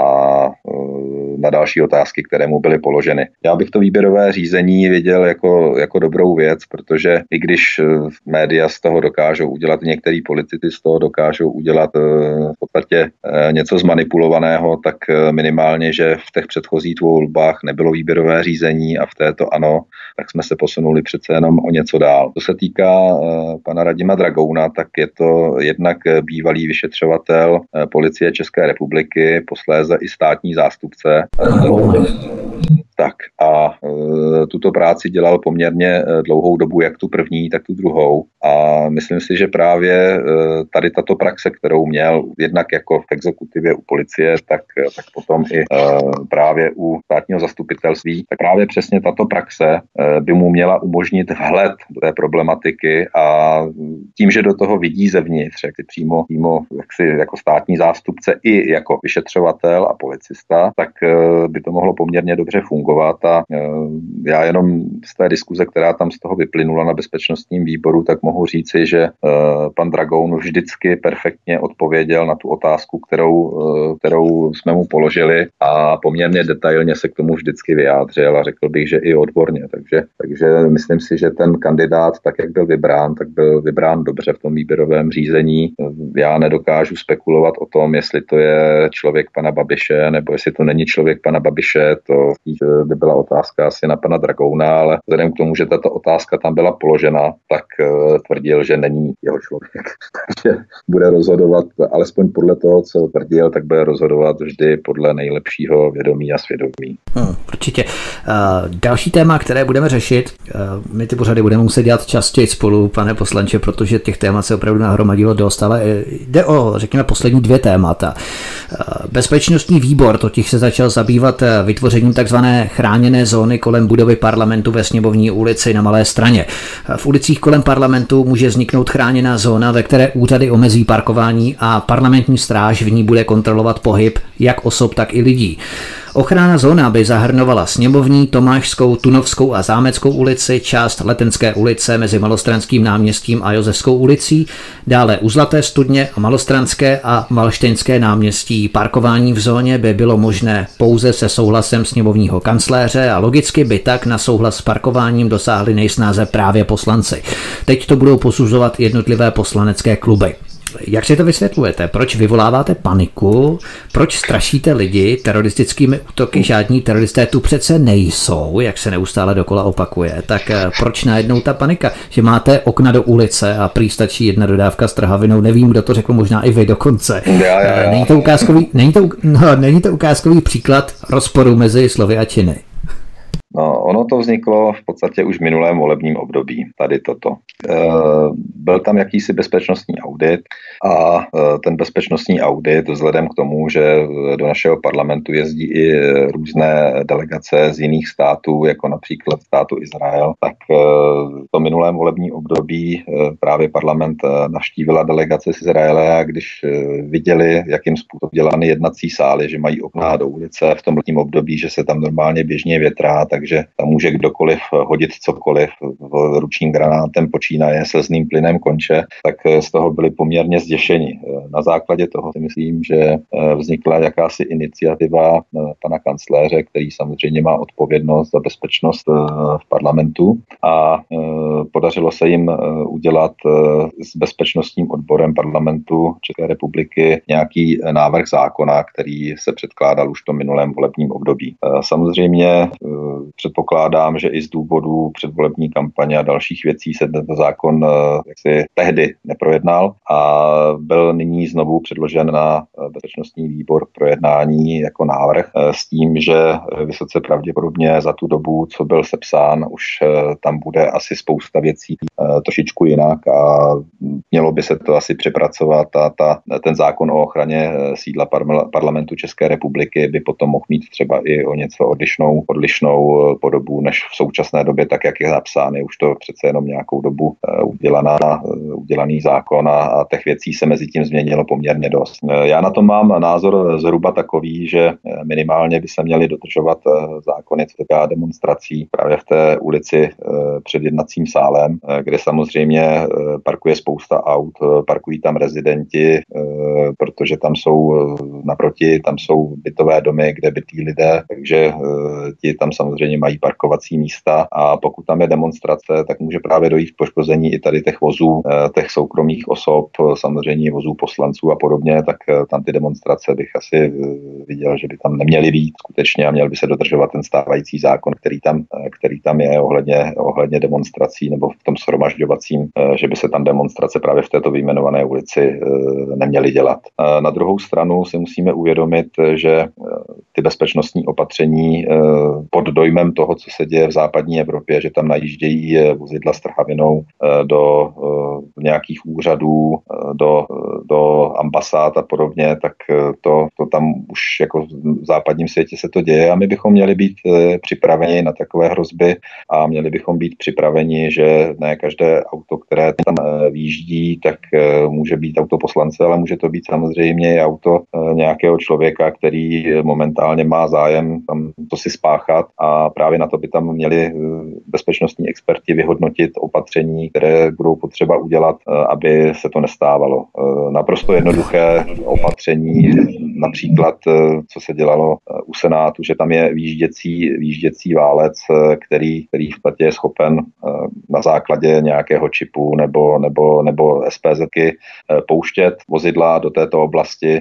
To se týká nějaké další parlamentní stráže, no tak máme tam policii České republiky, která slouží eh, u sídla parlamentu a hlídá tu ulici, tak tam bych to neviděl na nějaké dramatické změny, ale eh, minimálně, minimálně ten výžděcí, eh, výžděcí sloup by tam mohl být s tím, že ty vozidla, která by tam měla dovolená věc, tak by tam bez problému mohla výjíždět a vozidla, která tam nemají povolenou věc, to znamená, nejsou to rezidenti a nejsou to obyvatelé těch jednotlivých bytových domů, které tam jsou naproti, tak by tam prostě nevýjížděli. Je to jednoduché opatření a, a nemyslím si, že by to mělo jakkoliv omezit uh, tu dopravní situaci uh, okolo, okolo uh, budov parlamentu České republiky.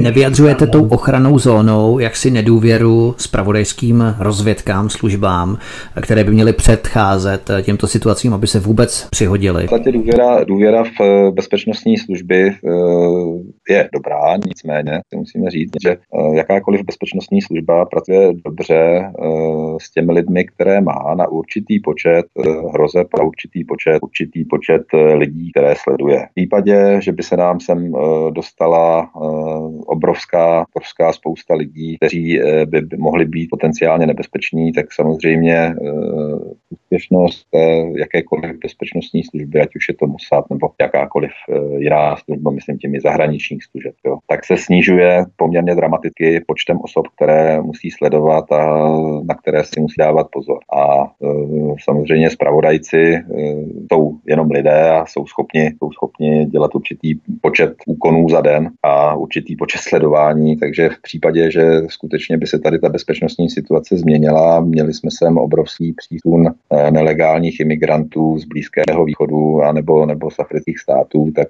si musíme říct, že, ta, že žádná služba na světě není schopna, a to vidíme třeba i v Německu, že, že není schopna odhalit, odhalit všechno a že se tam skutečně ty činy dí a ať už je to nějaké pobodání na ulici nebo ubodání někoho nebo nájezd eh, vozidlem do lidí, prostě nedá se uhlídat skutečně všechno. Takže to, že jsme zatím bezpečnou zemí, to je jenom díky tomu, že jsme neodevřeli dveře po vzoru Německa. Vy nám neustále kladete za příklad Maďarsko, což je sice pravda. Viktor Orbán, jeho protimigrační politika a tak podobně.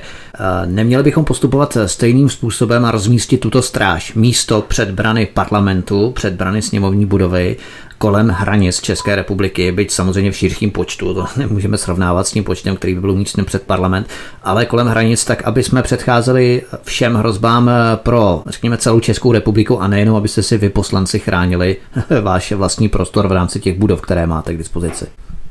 No, není to o tom, že bychom chtěli bránit zrovna jenom parlament eh, České republiky. Jo, to, to v žádném případě to není, není tak, jako že v parlamentu jsou nějací nadlidi, kteří potřebují ochranu. A na druhou stranu je asi nežádoucí, aby si v parlamentu nebo někde v blízkosti eh, se stal nějaký teroristický útok, takže lépe je tomu předcházet. Co se týká ochrany státní hranice, tak všichni víme, že jsme v Schengenu, Samozřejmě Maďarsko na své jižní hranici udělalo perfektní zátarasy, jsou přístupňové, mají to perfektně ochráněno, slouží tam 8,5 tisíce vojáků nebo, nebo policistů. No a když si představíme, kolik my máme vojáků, kde je máme na misích, potom si představíme, kolik máme my policistů, tak nám v současné době na ochranu státní hranice podle mých odhadů, protože já jsem na hranicích sloužil jako voják základní prezenční služby někdy eh, v letech 85 až 86, tak eh, vím, kolik lidí jsme měli eh, jaksi do služeb a jakým způsobem se ta hranice střežila. Takže pokud bychom měli přejít na ten maďarský způsob, tak bychom museli také hlídat i přechody, protože právě to nebezpečí, které k nám může přijít, tak nám nemusí přijít paradoxně z té jižní hranice, kde je to chráněné, ale může k nám přijet nějaký, nějaký radikální extrémista nebo terorista třeba z Německa nebo z Rakouska. Takže my nejsme schopni, my nejsme schopni momentálně vyhodnotit, která hranice je pro nás důležitější na hlídání a hlavně nám chybí poměrně velká spousta lidí, kteří eh, by tu hranici byli schopni hlídat na nějaké úrovni. A myslet si, že celou státní hranici, včetně přechodů, ohlídá 70 policistů, to si myslím, že je velmi nereálný eh, předpoklad a navíc si musíme uvědomit, že policista může sloužit 8, eh, maximálně 12 hodin a pokud si ten den rozplánujeme tedy po 8 hodinových směnách, tak eh, vlastně máme třetinu policistů, kteří jsou momentálně ve službě. Takže my skutečně potřebujeme daleko více eh, policistů a nebo, nebo opravdu využívat i armádu České republiky k ochraně nebo k ostraze hranic. Eh, je to, je to samozřejmě na jednání s takými politickými stranami. Oni v tom prioritu nevidí, což je chyba. A já si myslím, že právě nebezpečí v podobě nějakého radikálního extremisty nebo teroristy k nám může přijít právě ze západu, protože tam jich je poměrně dost. Tak eh, pojďme k poslední informaci, kterou tu máme. Eh, Česká kontrarozvědka BIS, a to se právě týká tohoto problému, který jsme začali řešit v rámci hrozeb eh, rizik teroristického útoku, totiž Česká kontrarozvědka BIS žádá o pomoc obyvatele České republiky. Bezpečnostní informační služba po vzoru zahraničních tajných služeb přišla s novinkou, respektive otevřenou výzvou lidem, aby sledovali své okolí a hlásili to, co vypadá podezřele, zejména s ohledem na hrozby terorismu. Panuje podle vašich informací nějaké zvýšené riziko hrozby teroristického útoku na území České republiky, takže se eh, BIS odhodlala k takovémuto radikálnímu kroku, který může přece jen u části obyvatel vzbudit zvýšené obavy o svou bezpečnost? No, když se podíváme eh, za naši západní hranici směrem Chemniců a, a k těm událostem, které tam probíhají, tak uh, myslím si, že právě je naším asi nejvyšším cílem tady tomu předcházet. Uh, je jasné, že nějaké takové uh, ubodání asi mu nezabráníme. Na druhou stranu v případě, že se budou pohybovat nějaké osoby, které, které se tam normálně nepohybují a například, když se vemete, že třeba Afričan přijde, nebo, nebo Iráčan přijde do kostela s batohem a zapomene ho tam, tak to jsou přesně ty věci, které by se měly hlásit asi a které, které jsou naprosto podezřelé, protože si úplně nemyslím, že muslimové chodí navštěvovat naše kostely za účelem, aby se tam pomodlili. Zrovna tak si nemyslím, že Afričan půjde do kostela jenom z toho důvodu, že mu je venku teplo, tak aby se tam ohřál nebo schladil. Takže právě, myslím si, že právě přesně tady ty, tady ty věci asi chce Bezpečnostní informační služba hlásit, aby nedošlo, eh, nebo aby preventivně, preventivně, aby měla informace s předstihem, aby nedošlo k nějakým událostem, které se dějí na západ od nás. Tak eh, poslední věc, na kterou se vás chci zeptat a které bych se velmi rád dozvěděl některé podrobnosti, velmi telegraficky už, protože jsme na tom naštíru s časem. Eh, vy jste od 12. prosince 2017 členem takové tajuplné komise, jejíž název budí docela zajímavé konotace. Stálá komise pro kontrolu použití odposlechů a záznamů telekomunikačního provozu, použití sledování osob a věcí a rušení provozu elektronických komunikací. To mě velmi zajímá, protože například s Tomiem Okamurou, když vysíláme, nebo také občas i s panem VK z Aeronetu, tak nám mnoho posluchačů píše o zvláštně přerušovaném signálu, jako by co si vstupovalo nebo co si brzdilo kontinuálně posílané streamovací pakety, přičemž my jsme samozřejmě dimenzovaní na obrovský počet připojených slotů, čili posluchačů. Eh, všechno nasvědčuje tomu, že tu nějaké rušení digitálního streamu prostě probíhá. Někteří nám dokonce popisovali i situace, kdy tam probíhalo jakési rádio nebo hudba do toho, přičemž my jsme tady vůbec žádnou hudbu nepouštěli eh, v těchto pasážích inkriminovaných, které nám oni popisovali. Jo. Takže jakým způsobem se mohou kybernetické složky zpravodajských služeb, řekněme, podílet na rušení nepohodlných projektů. Ptám se vás na to i s eh, tím rizikem, s tou pochybností, že i kdybyste o něčem takovém věděl, tak eh, byste to nemohl z vaší pozice eh, prověrky takto veřejně sdělit, ale přece jenom zkusím to.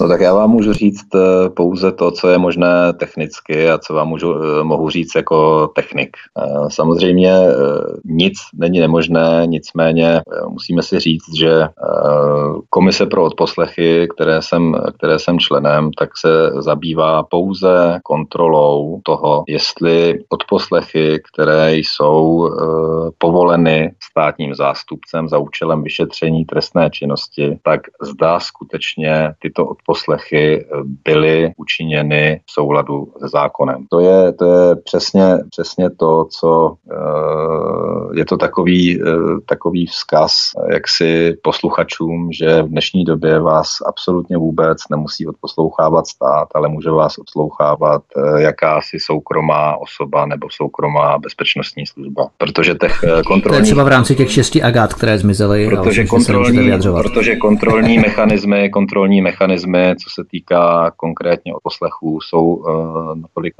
že státního zástupe uh, vás nikdo nemůže poslouchávat.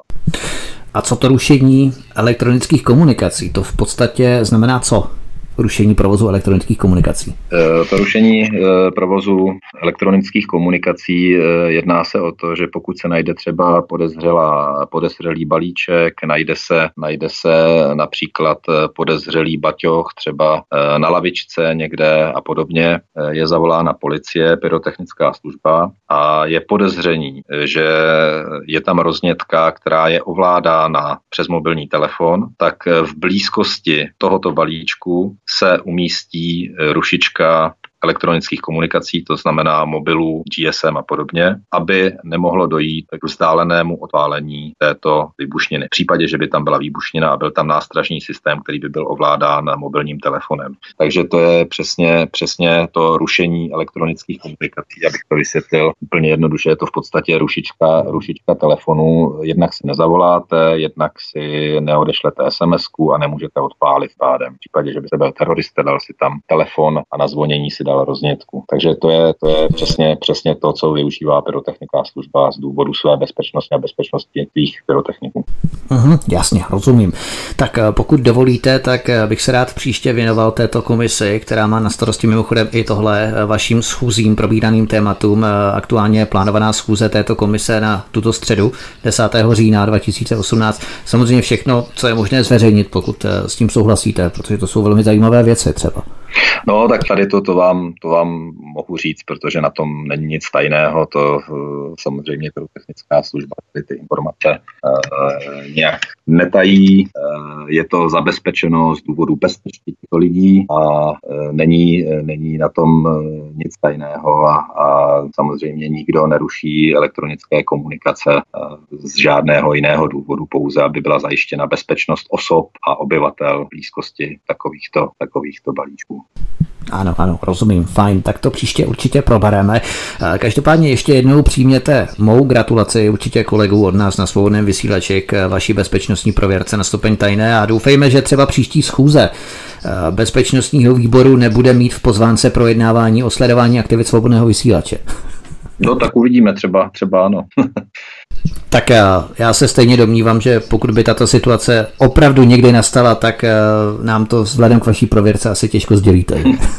tak eh, já samozřejmě budu pečlivě sledovat dění kolem bezpečnostního výboru a bude mě velkou ctí, pane poslanče, pozvat vás příště, abychom probrali další témata kolem velmi důležité kapitoly České republiky, jakou je právě naše bezpečnost. Vzhledem k tomu, že jsme měli delší proluku nebo delší mezeru, delší pauzu, tak se těch témat opravdu nastřádalo velké množství a jsem i řadu z nich musel věnovat nechat. Uh, hovořil poslanec parlamentu České republiky za hnutí SPD, Svoboda a přímá demokracie a zároveň předseda sněmovního výboru pro bezpečnost Radek Koten. Já vám, pane poslanče, děkuji a mějte se hezky. Mějte se krásně a krásnou dobrou noc. Naschledanou. Vydání tohoto pořadu i pořadu ostatních si můžete stáhnout nejenom na stránkách svobodný vysílač.cz v našem rozhlasovém archivu, ale můžete rovněž zavítat i na náš YouTubeový kanál, kde se můžete stát odběratelem našich pořadů, našeho vysílání a nezmeškat tak za žádný z našich pořadů, které odvysíláme. To by bylo vše, zdraví vás svítek, přeju vám hezký a příjemně strávený večer a těším se příště opět na slyšenou.